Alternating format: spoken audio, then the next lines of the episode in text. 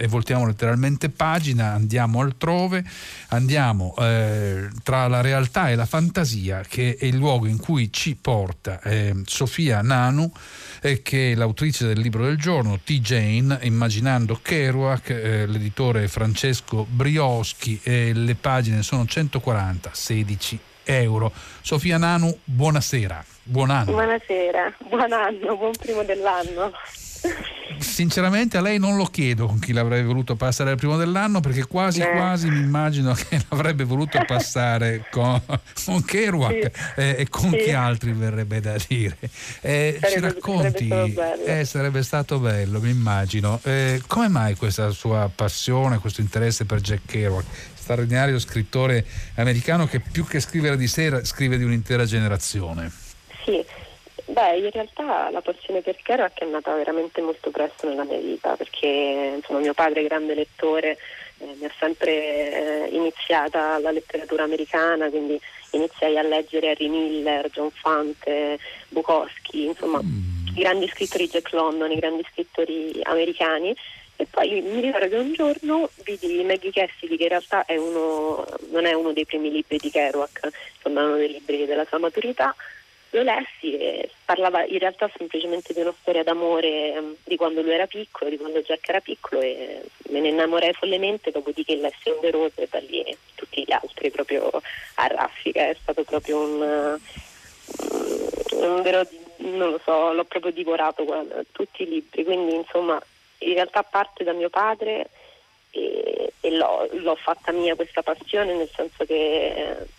Le tematiche e il modo di scrivere di Kerouac in realtà ha sempre abbastanza mm, diciamo si è sempre avvicinato un po' al, alla mia tecnica di scrittura nel senso che mi sono sempre concentrata molto sulla scrittura di getto quindi ho sempre tenuto molti diari questo infatti è il mio primo romanzo infatti è abbastanza sperimentale come tipologia. E quindi appunto la vicinanza allo stile mi ha permesso anche di appassionarmi a scrivere anche di lui, quindi in realtà è stato abbastanza naturale come procedimento.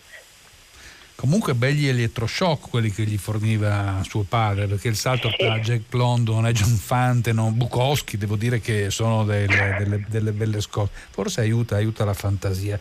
E ci accompagna a conoscerlo, o ce lo, ce lo, faccia un po' rivivere, che è un po' quello che lei fa in questo romanzo, eh, Jack Kerouac. Mm, il rapporto con i genitori, con la madre, col padre, forse le cose alle quali pensiamo di meno. Siamo tutti più abituati a vederlo su un autobus attraverso gli Stati Uniti a scrivere scrivere, però c'era questa famiglia, c'era questo non essere del tutto americano, cosa, cosa gli lascia, cosa gli instilla?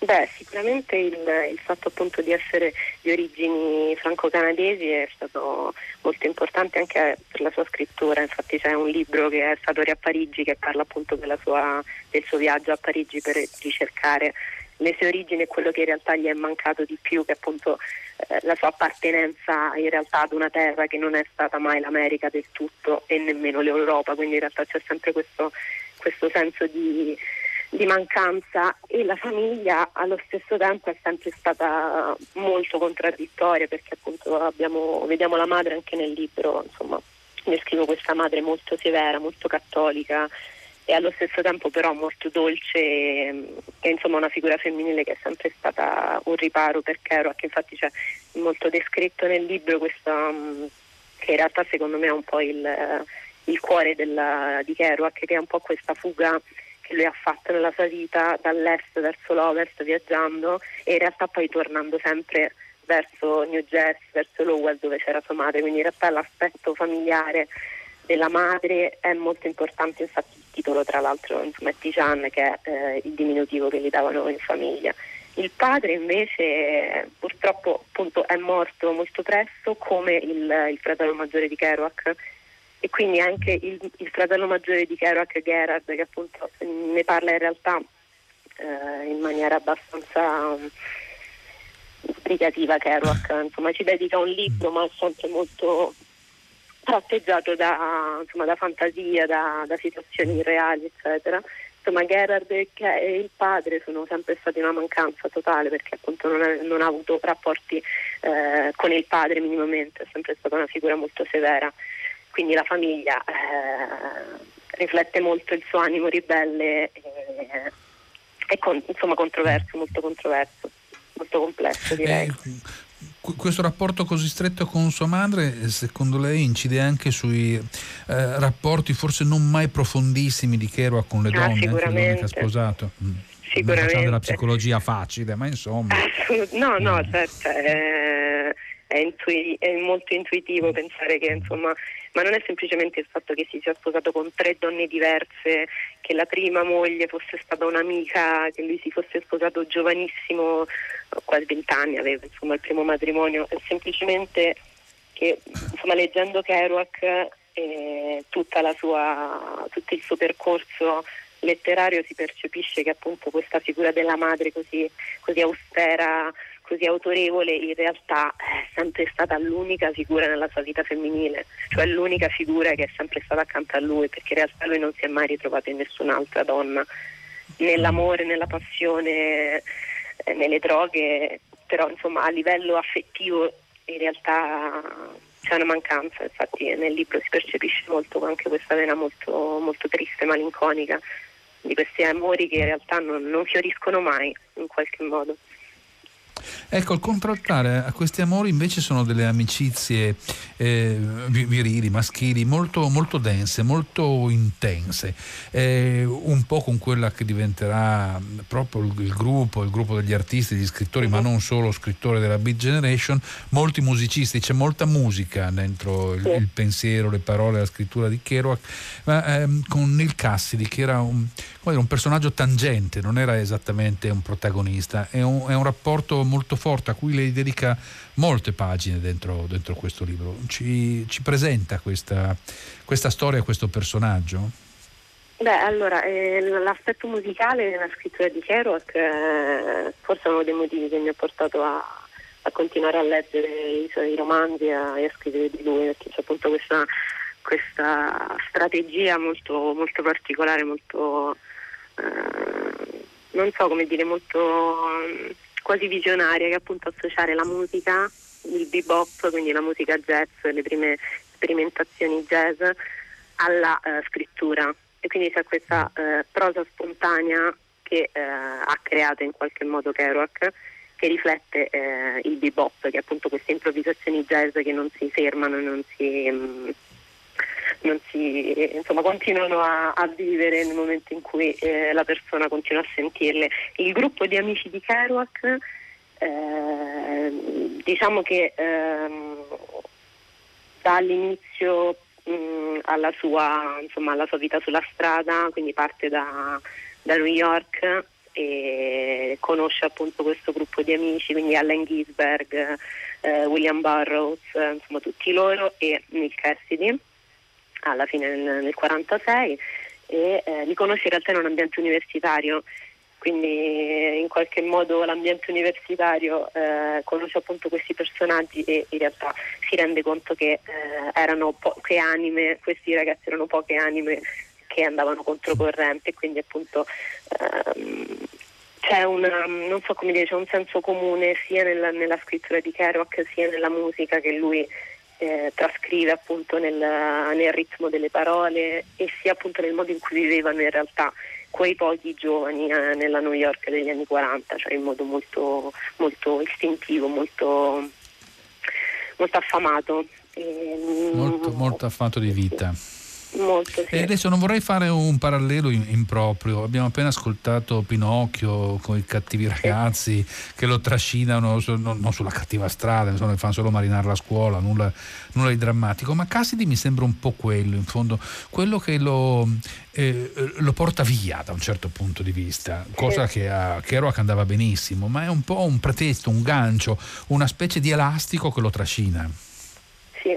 Eh Sicuramente, infatti ehm, diciamo, c'è, c'è, stato appunto proprio un, un evento che ha, ha, spaccato in due l'amicizia tra Jack e, e, Dean quando appunto erano in Messico e eh, Dean si è, Neil si è rivelato così mi confondo sempre da Dean che è il personaggio immaginario di On the Road e Neil insomma anche questa è molto particolare come cosa e, ma quando lui in realtà Neil si rivela una persona assolutamente egoista e assolutamente inaffidabile, inaffidabile totalmente, ma in realtà credo che la figura di Neil Kerouac l'avrebbe trovata in un'altra persona. Cioè credo che, che il suo carattere, la sua natura sia stata insomma mh, mm, so come spiegarti perché in realtà si parla anche di sensazioni perché poi ognuno ovviamente legge quello che, che vuole nei libri, no? Nel, negli scrittori, però io credo che eh, la forza distruttrice di Kerouac eh, ci fosse sempre stata, al di là della figura in particolare di Nick Cassidy, cioè per me Nick Cassidy è quel pretesto per certo. distruggersi, però insomma mm. secondo me sarebbe successo, successa la mm. stessa cosa, sì, secondo me mm. sì, poi ovviamente ognuno No, no, certo, è un romanzo, per cui è un romanzo certo. e questo ci mette al riparo da tutti. Però è un romanzo scritto in un modo molto interessante, cioè sembra che ogni capitolo eh, sia scritto a partire da un libro di Kerouac, come se lei lo avesse eh, estratto da, da, da, questo libro eh, la, la, trama di, di, di, di, un capitolo, non mai un riassunto. È come se lo avesse spremuto, se mi passa questa, questa immagine. Esatto.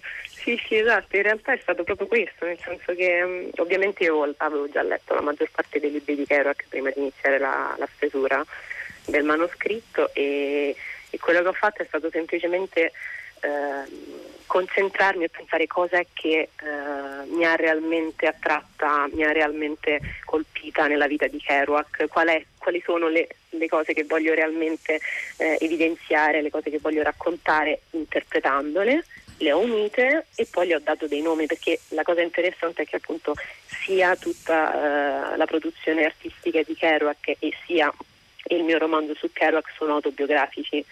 Quindi sono un mix tra autobiografia e biografia perché anche i libri di Kerouac in realtà sono autobiografici con nomi diversi eccetera. Quindi in realtà c'è questo gioco eh, sia nel mio romanzo sia eh, in tutti i romanzi di Kerouac tra biografia e autobiografia. Quindi mi sono servita eh, di eh, eventi, situazioni che ha vissuto realmente Kerouac e eh, li ho in, interpretati io, li ho immaginati.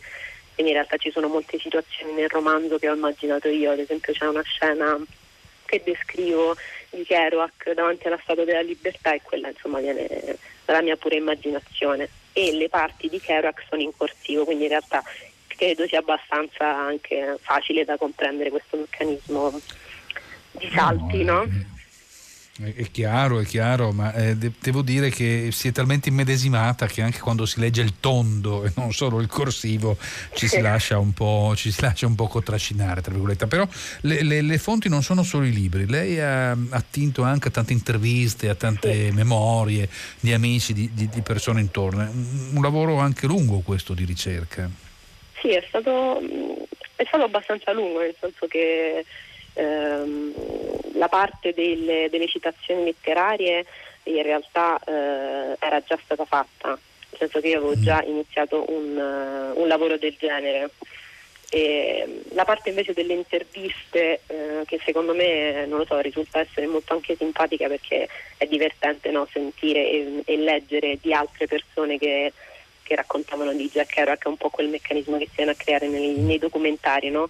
che abbiamo proprio la, abbiamo la sensazione proprio di una verità assoluta perché ce la stanno dicendo, è successo realmente, quindi secondo me era interessante aggiungere alle citazioni letterarie che appunto in realtà sono autobiografiche e eh, romanzate perché sono di Kerouac delle cose invece reali, cioè di pensieri reali di, di persone che, che, hanno vissuto con lui, che lo conoscevano, eccetera. Però sì, è stato un lavoro abbastanza complesso, eh, però appunto non, non non mi ci sono troppo incagliata, ecco, è andato abbastanza naturale come no, no, no, no, no, attraversato con allegria se possiamo dire sì, così, esatto, speriamo esatto. che ci accompagni per tutto questo anno, bisogna averne moltissima allegria. Senta, lei parlava di questo spirito distruttivo di, di sì. Kerouac che, che che sicuramente c'era, c'era un po' in una, in una generazione. Ehm, ehm, però ci sono anche momenti, tra virgolette, lirici, un incontro con la natura. Lei racconta, grazie a un suo a un amico, adesso ho Gary Snyder, il nome, sì. ecco esattamente, Gary Snyder, eh,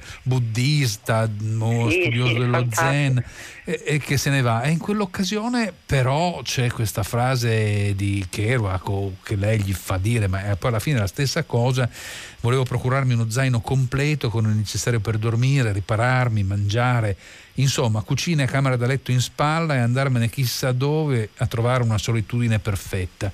Ecco, mm, c'è anche un, eh, un Kerouac che guarda la natura nomade, ma, ma, che vuole il silenzio, la pace, la quiete. Sì, e l'ultima parte della sua vita è interamente dedicata a questo.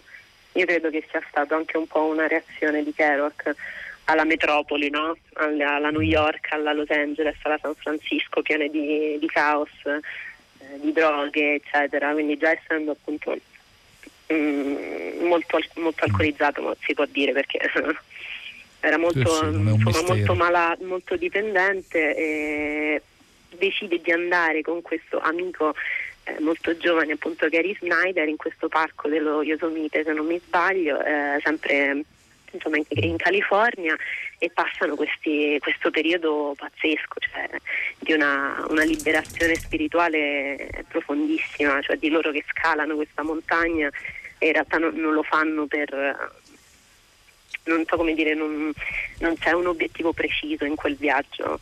Quello che si percepisce è proprio una semplice eh, voglia, un semplice desiderio di staccare e di dedicarsi proprio al silenzio. E in realtà questo silenzio ritorna anche in altri momenti della, dell'ultima parte di vita di Kerouac, però ritorna in modo differente perché effettivamente è vero come hai detto tu che eh, quando va con Gary Snyder, quindi tutto il momento dedicato al, alla filosofia buddista eccetera, è un momento effettivamente felice della vita di Kerouac, ma lo espresse anche lui, che è stato uno dei pochi momenti felici della sua vita. Però appunto questo silenzio si vede anche in Desolation Peak, che è appunto questa montagna dove Kerouac eh, anni dopo si è ritirato da solo per disintossicarsi dall'alcol, che però assume aspetti completamente diversi, anche solo la narrazione. Cioè a quel punto la, la famosa forza distruttrice di cui parlavamo prima lo avvolge completamente e lì non c'è più scambio. Anche cioè... perché non è che regga, regga quella solitudine così, così, così. No, assolutamente. Tenta eh, Kerouac oltre appunto sulla strada, insomma il suo romanzo più, più celebre, eh, ha scritto moltissimo, eh, ma soprattutto ha scritto eh, o, o, definito, se si vuole, una generazione. A lui dobbiamo eh, l'espressione Beat Generation, anche se non l'ha usata lui per la prima volta, alla fine l'ha riempita di significato. Ecco, quello che lui credo abbia fatto di molto interessante è dargli non solo il significato di stanchezza, di abbandono o di ritmo, no? che sono alcune delle traduzioni di queste questa espressione sì. in inglese, ma anche quella di beatitudine. Beat esatto. come beatitudine, mi sembra una, come beato, una, una, una, eh, come beato una, bellissima lettura questa. Sì, perché sì, infatti tra l'altro c'è tutta una questione abbastanza anche articolata riguardo la B-Generation, come insomma cosa, eh, cosa hanno detto della B-Generation, cosa ha provocato lo scoppio che ha creato negli anni 60 no, del movimento hippie che si rifaceva a On the Road. In realtà ovviamente ehm, la sto banalizzando concentrandomi solo su Jack Kerouac però insomma quello stile di vita libero e um, anticonformista in realtà si rifaceva molto alla Big Generation di Kerouac. E in realtà appunto secondo me la, la traduzione che bisogna ascoltare di più dei beat è beato perché appunto Kerouac molto, molte volte ha ribadito il fatto, ribadito il fatto che, eh, che, gli avessero dato un, un'accezione completamente diversa da quella che, che voleva lui della, della Big Generation, cioè gli sono saltati letteralmente addosso editori, scrittori, fan e hanno cambiato completamente ciò che in realtà era quel gruppo di ragazzi. Erano semplicemente, almeno quello che dice Kerouac dice, diceva che era semplicemente un gruppo di ragazzi appassionati di poesia e di vivere e quello era, insomma non c'era nemmeno bisogno di costruire oh, una sovrastruttura del genere una certo, passione certo. veramente molto forte, molto intensa, molto, come si diceva in parte, anche autodistruttiva, eh, anche se a pagina 36 mi sono appuntato che lei fa, gli fa bere del sidro, che mi sembra una delle bevande più sane a cui si possa attingere, non necessariamente whisky o birre. Sì. Però ecco, questo è, io credo che questo libro, queste sue 160 pagine, ehm, che si leggono in fretta ma con grande passione, ci restituiscano il ritratto di un uomo e di una generazione e noi le siamo veramente grati. Io ricordo il titolo grazie del libro T. Jane, grazie mille. Eh, Stefania Nano che ce lo ha raccontato, eh, l'editore Francesco Brioschi, 140 pagine, 16 euro. Un felicissimo buon anno e grazie, grazie mille eh, alla nostra ospite, a, Stef- a Sofia Nano. E con questo io però prendo congedo un po' da tutti, finisce questa prima trasmissione di questo 20 e 21, ringrazio tutta la redazione, ringrazio Susanna Tartaro, Benedetta Annibali, Gaetano Carella alla console, a tutti gli ascoltatori. Un appuntamento a lunedì, grazie, grazie mille, ancora buon anno da Enrico Morteo.